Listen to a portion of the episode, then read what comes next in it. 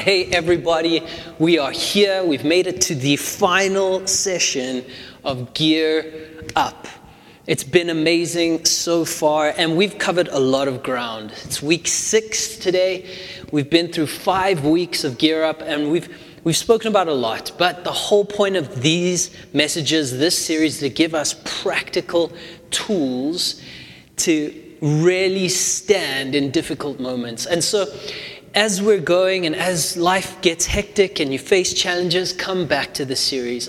Take 20 minutes out of your day, listen to the messages again, get it in your soul and in your spirit because I believe that this isn't just a, a good set of messages, but it's something God is speaking into us for this season. And so here we are, we are at the last session of this Gear Up series. If you're here for the first time, my name is Jean Michel, and I'm one of the pastors here at Victory. And it's great to be able to bring the word to you today. And we've been talking about the armor of God. That's what Gear Up is all about. But we've been talking about how the armor, even though we wear it, it's not centered on us. It's actually centered on the person of Jesus Christ, who he is, what he brings, what he gives us, the life he gives and how He fights the battle for us. If you haven't noticed it yet, those of you who have, have been on this whole journey with us, if you haven't noticed it yet, Jesus has been changing the way that we think about ourselves by showing us who He is, who He is in you. He's changing the way you think about yourself by showing you who He is in you. And we've spoken about how everything the world brings, Jesus brings the opposite. Now, when there is brokenness, he brings wholeness. When there is lies, he brings truth. When there is sin, he brings righteousness. And just over and over again, when there is anxiety, he brings peace. Come on. When you face these things, you're able to stand because of what he brings. And so we're going to jump straight into our key scripture today, Ephesians chapter 6 verse 17. And we're going to jump into the last session of Gear Up. If you're ready, post a thumbs up in the chat. Come on. Let's read together. Ephesians 6:17 says, "Take the helmet of salvation and the sword of the spirit, which is the word of God." We're focusing in on that first part take the helmet of salvation. And that's really all it says. It doesn't go deeper than that. It just says, take the helmet of salvation. Just a few little words. But I'm telling you today, there is so much depth and so much meaning to that. And so as we jump in today, as we break this open, let's pray and let's get into God. Father, we ask you, Holy Spirit, that you would pour your presence out on us, that today in this message, Father, your name will be glorified, that your word will be spoken, that our hearts and minds are made ready to hear what you have to say. We pray for that in Jesus' name. Amen. Come on. So, as we start off today, we're going to talk about, as we always do, what the helmet looked like and what the Ephesian church would be picturing in their mind as Paul is writing this to them. And so, a Roman helmet for a legionnaire or for a soldier, it came in different types, right? And there was all the way from the basic type, it was just kind of a head covering and plates, uh, kind of steel that was able to deflect blows, all the way through to kind of fancy helmets that, that centurions would wear. They would, they would have a visor and side grips covering the neck. There would also be plumage at the top. That's what we imagine, sometimes red, sometimes purple, depending on what your rank was. We had all these different spectrum of helmets that we would wear, that they would wear, sometimes with a nose covering as well. But regardless of the way that the helmet looked, the function was always the same. What was the helmet for? Come on, type in the chat. What was the helmet for? To protect the head, right? Not so much the head, but protecting the mind. Come on, this is our key today. What is the helmet for? It's to protect your mind. And so here's the thing our mind is so vital, it's so important to our lives. The mind controls everything else. Check this out a blow to your mind affects your whole body, right? A blow to your body doesn't necessarily affect your mind, but the mind controls the body. And so it's so important to protect your mind. Uh, you can imagine, you know, there are so many sicknesses or diseases where there is the connection between the mind or the brain and the body that somehow the connection is either severed or disrupted somehow, and then things don't work out properly. So you, you, there's nothing physiologically wrong with your hand or your muscles or your bones or your nerves, even, yet the signal doesn't come properly from your brain to your hand, your arm, and so it doesn't function correctly, or maybe it doesn't function at all. There's nothing physiologically wrong, but because the mind hasn't fully been able to connect, there is an issue. Same with nerves. If the nerves are not connected properly to the brain, then you lose feeling. You can get numb. You can not be able to function correctly. The mind is so important. But the world today is, is much more kind of coming to grips in terms with the idea of mental wellness. In our bodies, we know when something's wrong because it hurts. And as soon as something hurts, we get it checked out. We take care of our bodies. We eat every day. We sleep every night. We drink water. We go to gym, or at least some of us go to gym, right? And we try and take care of our bodies. But now we're trying to learn how to take care of our minds. And that's amazing. That's beautiful. I encourage that because self care is huge. We take care of ourselves so that we can take care of others, right? We take care of our own minds so we're able to take care of our families, take care of our spouses, take care of our ministries, our jobs. Come on, we take care of ourselves. It's important. And the mind uh, or the world kind of understands this uh, in the idea, especially in our modern time, through the idea of affirmations and meditations, right? If you're into self care at all, you know all about this, or you, especially even in entrepreneur culture where, where people are trying to kind of hustle and get things done and and grow business and break free financially, right? There's this idea of affirmations where entrepreneurs and business owners will wake up every morning and they'll put it on their shower wall or they'll put it in their kitchen or somewhere that they see right at the beginning of the day and they will speak these affirmations over themselves to say, No, I am capable, I am focused, I have wisdom, I have everything that I need in order to do what I need to do, right? It's like bringing out what you want to see by declaring it over yourself. And this is what we were speaking about last week. This is the sword of the Spirit, right? It's how much more powerful than my own affirmations for myself is God's affirmations for me, right? The thoughts, we spoke about this last week, the thoughts of God for me in my mouth declare my future. And so as I speak out what God thinks about me, that changes everything. Affirmations can work a little bit, but let me tell you this God's affirmations for you will change everything. It works in your mind. And even meditation, I'm not talking about necessarily Eastern meditation or anything like that, but the concept of getting into a quiet place, turning off the noise, letting your mind rest and come at peace, and letting God fill that space with His life, that's amazing. It's something I think we should all seek to do.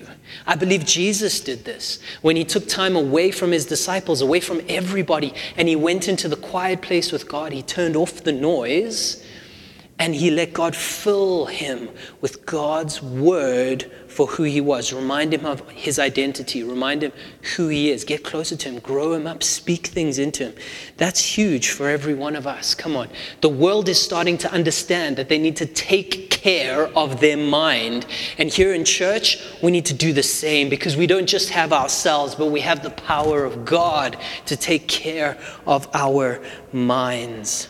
And we, we're talking about the helmet of salvation, right? That's what we're talking about today. And we're going to explore this idea a little bit because it's there to protect your mind. And so let's talk a little bit about the word mind, right? We've, over this series, we've been also bringing out some of the Greek words.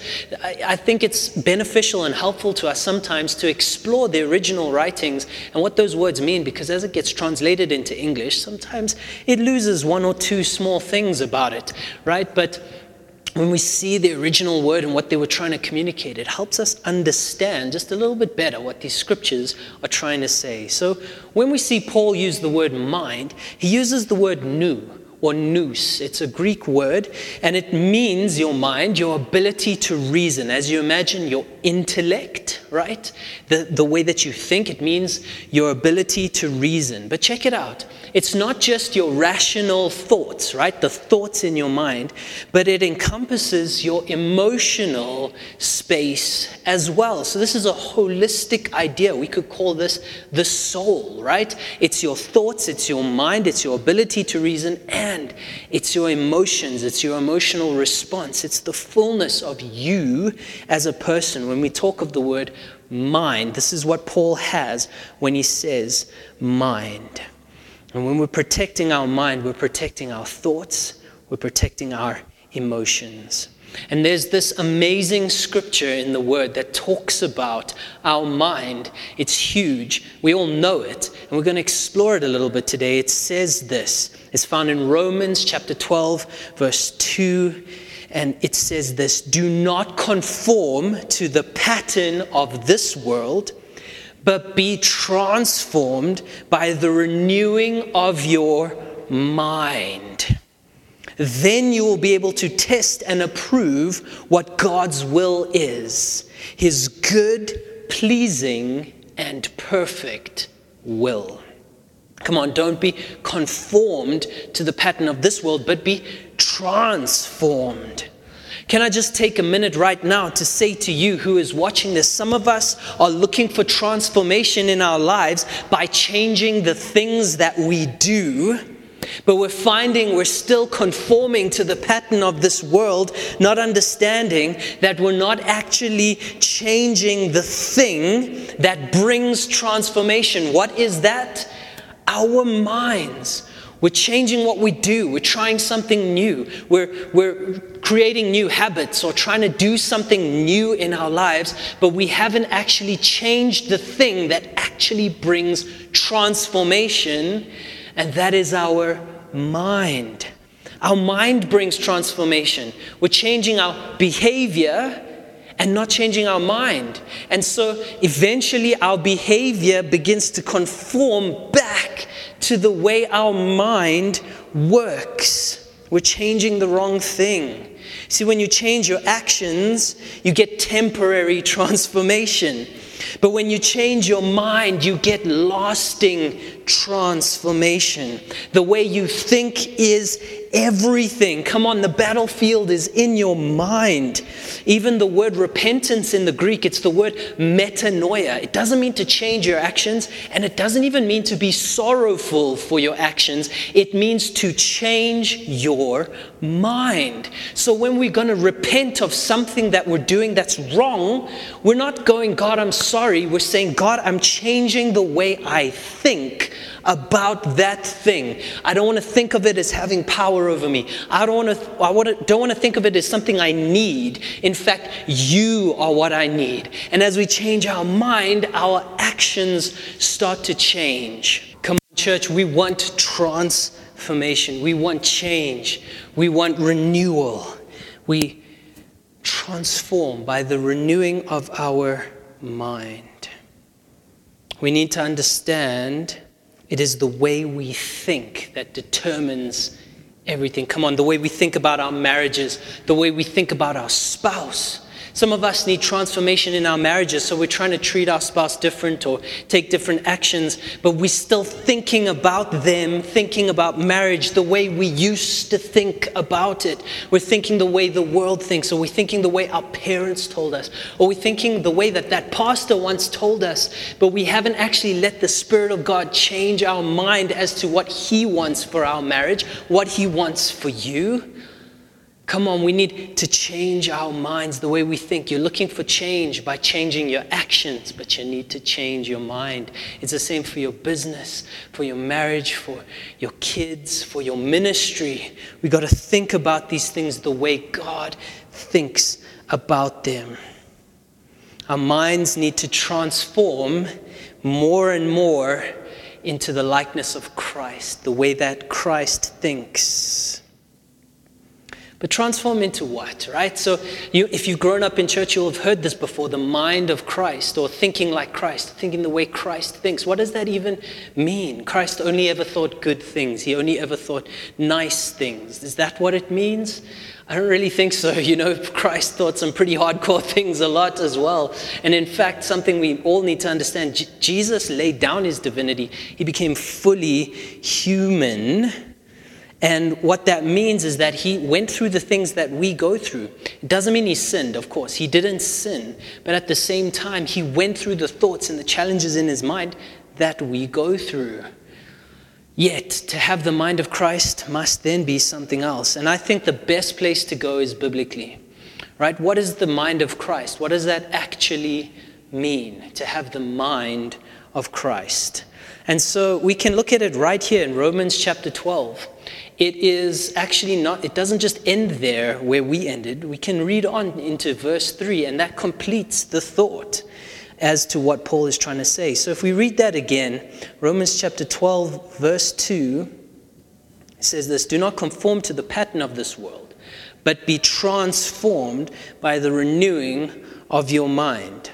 Then you will be able to test and approve what God's will is, his good, pleasing, and perfect will. Verse 3 For by the grace given to me, I say to every one of you, do not think of yourself more highly than you ought, but rather think of yourself with sober judgment, in accordance with the faith God has distributed to you.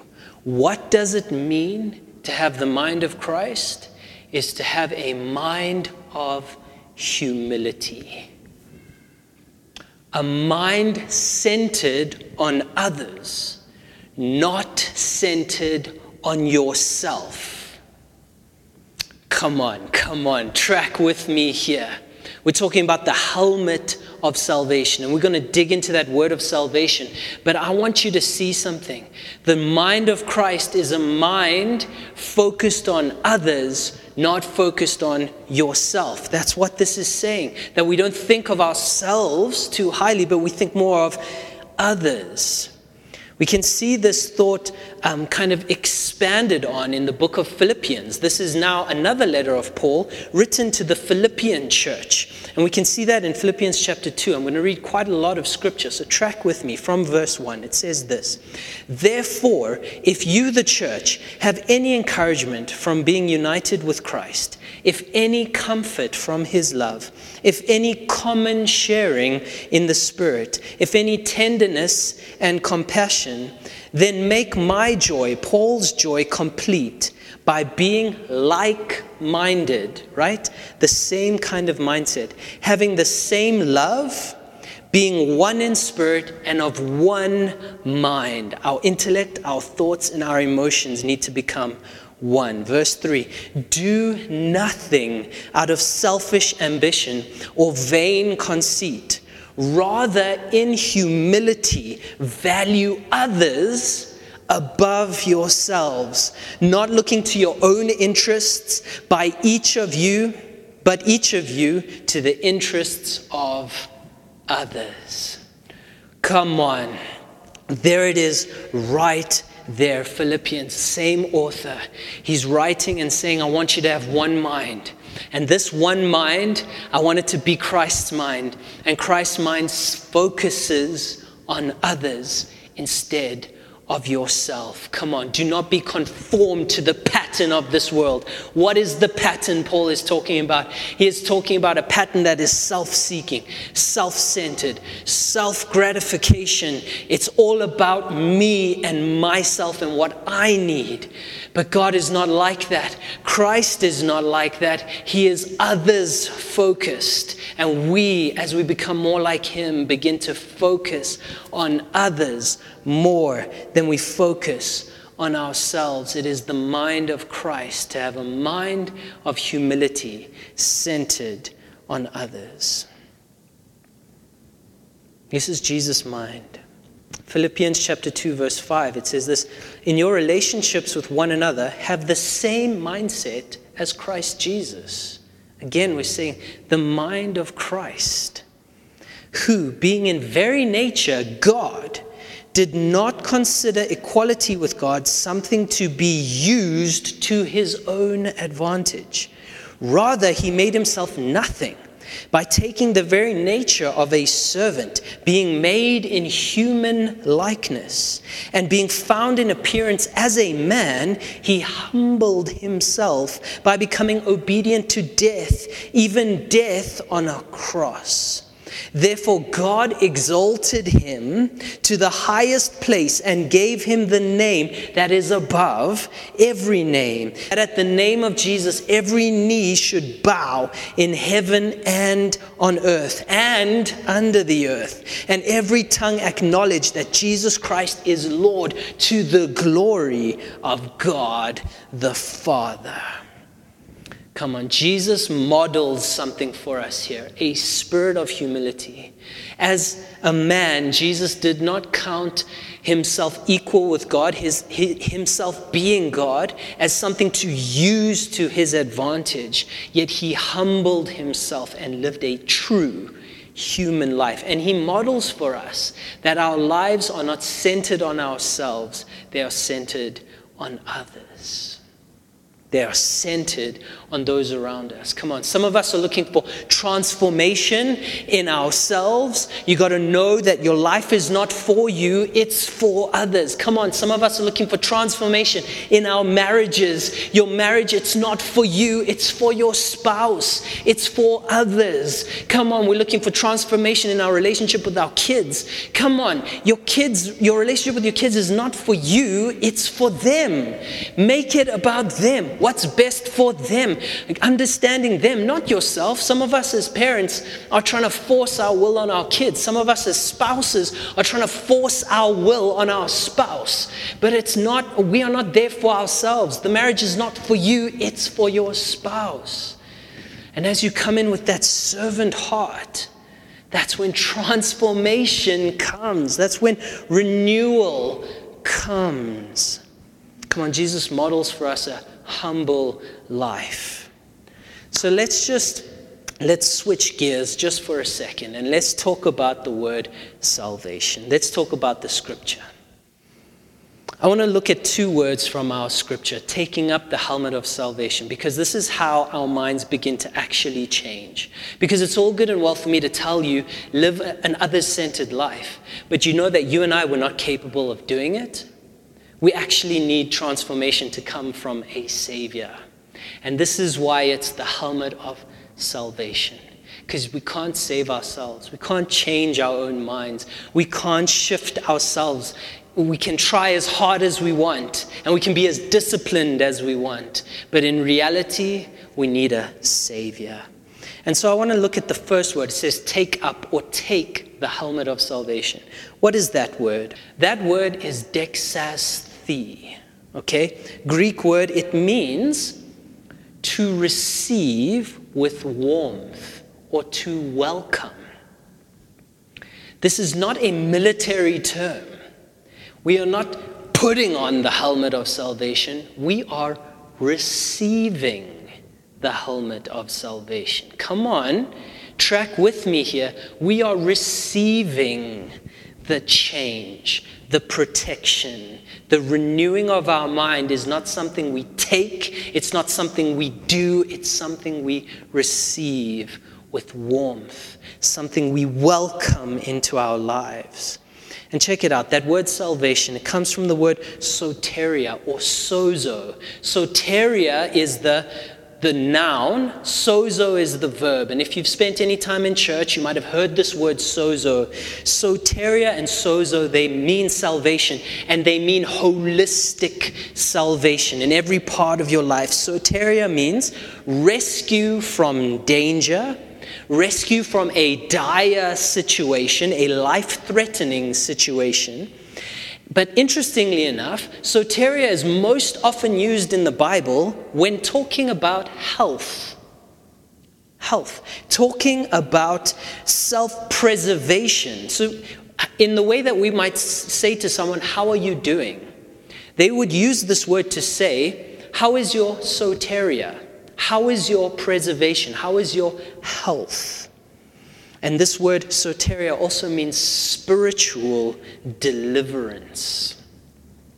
So, what I want us to see here is that the salvation, the helmet of salvation, this thing that protects your mind, the thing that protects your mind is spiritual health that is given to you. Come on, it's health we receive. What is our action? To take, to receive. We receive it. And as we receive it in, it changes us from the inside out. And I want you to see one last thing. Come on. How does Jesus achieve that high, uplifted place? Through choosing a life of humility, right? How does God exalt him as he humbles himself? God exalts him. Come on, you want breakthrough in your marriage? You got to humble yourself so God can exalt you. Husbands and wives, I'm challenging you today. Humble yourself so that God can lift up your marriage. You want breakthrough in your business? Come on, humble yourself. Serve your customers. Serve your staff, not yourself first. Staff first, customers first, business first. And as you humble yourself, God will uplift you. Come on, others centered. It's not just about ourselves. As Christ humbled himself, it says God exalted him. And he wants to do the same in your life. He wants to transform you as you humble yourself, as you let that spirit of humility come and your mind be renewed on the way that God thinks, the way that Christ thinks. He exalts us and lifts us up. Come on. Your marriage is not not about you. Your ministry is not about you. Your business is not about you, even though the world is constantly bringing our minds back to ourselves. Jesus is challenging us to make it about someone else, to make it about others. Come on, can I take it one step deeper? Your addiction is not about you. Come on, that bad habit that you have, that sin that you're struggling with, it's not about you. The enemy is telling you all the time, it's your fault. You're broken. You don't have the ability. You'll never get past it. You don't have enough discipline. You can't be free from this. He's bringing it back to you the whole time. But you know that God is saying, take your mind off yourself, off your circumstances, off your storm and your difficulties, and look at others. See how your life can serve others serve your family, serve your church, serve the people around you. And as you do that, transformation comes. Your mind begins to change. Your outlook begins to change. Your mindsets begin to change. And things change around you. Come on, this is the helmet of salvation. He is our Savior. He brings health, He brings mental health, He brings physical health. He brings deliverance. He brings it to us. And our earthly mind, our emotions, our soul, our intellect is transformed day by day as He renews our mind on what He says about us. Come on, this is the helmet of salvation. We receive, we receive with warmth. We welcome Him and His mind to come into us, to remind us that our life is not about ourselves, but as we put and surrender our life to Christ and put our life in His hands, He changes everything. He changes everything. And, church, as we come to the end of this series, this is the final full stop to say that Jesus wants to bring deliverance to you.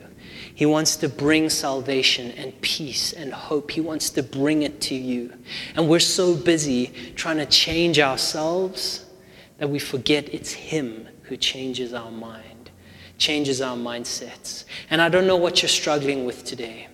You know, when Paul wrote that letter to the people in, in Philippi, the Philippian church, they were going through a dire situation. They were being persecuted for their faith. They were suffering and they were struggling. And yet he says to them, Take joy, take peace. You might be going through a difficult moment right now. God wants to give you peace, and he wants to come and speak into your situation. He wants to give you a spirit of humility. He wants to renew your mind day by day, and transformation will come. That's his job. transformation will come. So, what are you struggling with today? What do you need breakthrough with today? If you change your mind, or better yet, if you let Jesus begin to change your mind, you will start to see change come. So come on, let's pray together. Lord God, I thank you right now that you are busy shifting things inside of us, shifting the way we think, shifting the way we reason, shifting the way that we are. We know that as our mind changes, our actions change. As our mind changes, our emotions respond in new ways. And so I'm praying for marriages right now. I'm praying for families right now. That, Lord, unity is coming. That change and shift and beauty is coming, Lord God, through your transformation.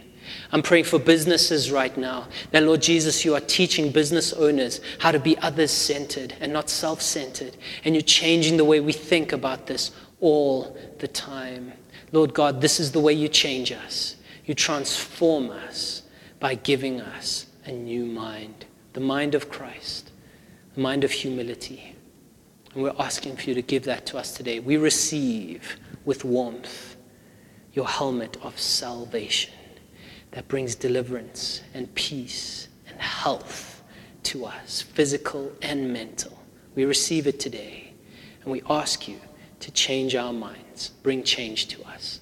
In Jesus' name we pray. Amen.